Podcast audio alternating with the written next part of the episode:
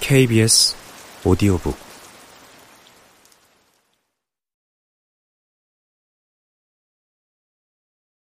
아내는 자유분방한 여자였다. 그런 자유분방함에는 언제나 매혹과 위험이 뒤따랐다. 인간은 누구나 자유를 동경하니까. M은 그렇게 아내를 받아들였다. 하지만 그것은 결혼 전의 이야기였다. 거기에 아이는 포함되지 않았었다. 아이를 가졌을 때 취했던 아내의 배타적인 태도가 떠올랐다. 세상 모든 것으로부터 아이를 지켜내겠다는 그 완강한 태도가 정말 내 아이가 아니었던 것일까? 그래서 나도 모르게 친밀감이 생기지 않았던 것일까?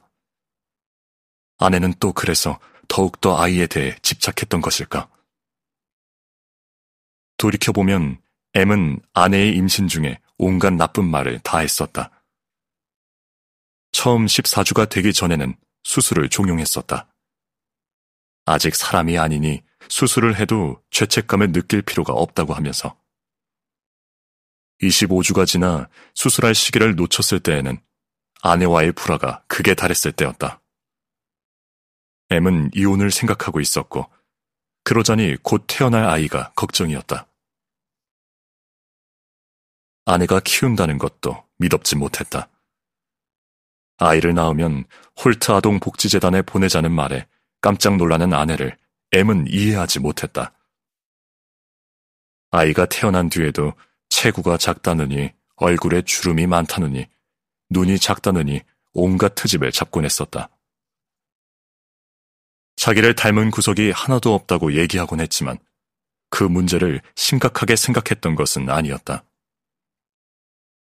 아이가 자라는 동안 제대로 안아준 적도 놀아준 기억도 없었다.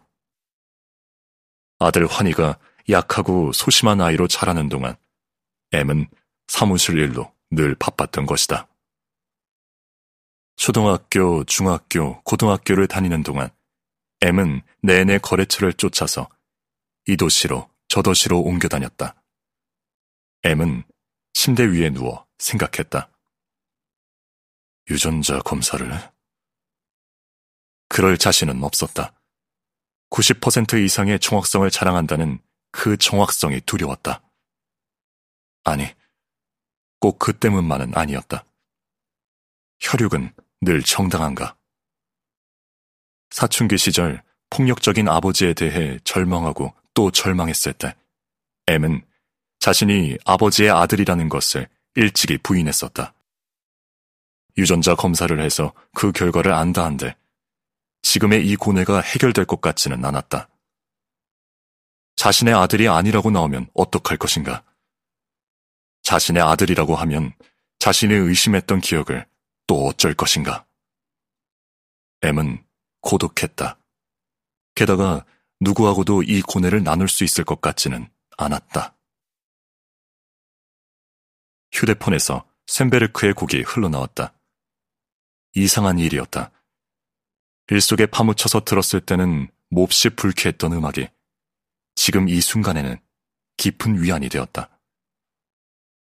가슴을 후벼 파는 현악기에 불안하게 떨리는 음 위에서 M은 자신의 외로움과 자책, 혼란과 환상이 어지럽게 춤추는 것을 보았다.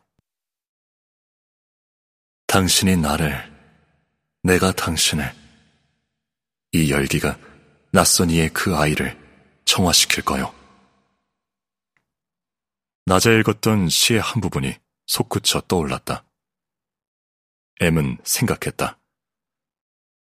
시처럼 나는 그렇게 말할 수는 없겠지. 하지만 환희가 내 아들이 아니라면 그래도 여전히 아내의 아들이겠지. 아내가 나의 아내인 한 아들 또한 나의 아들이겠지.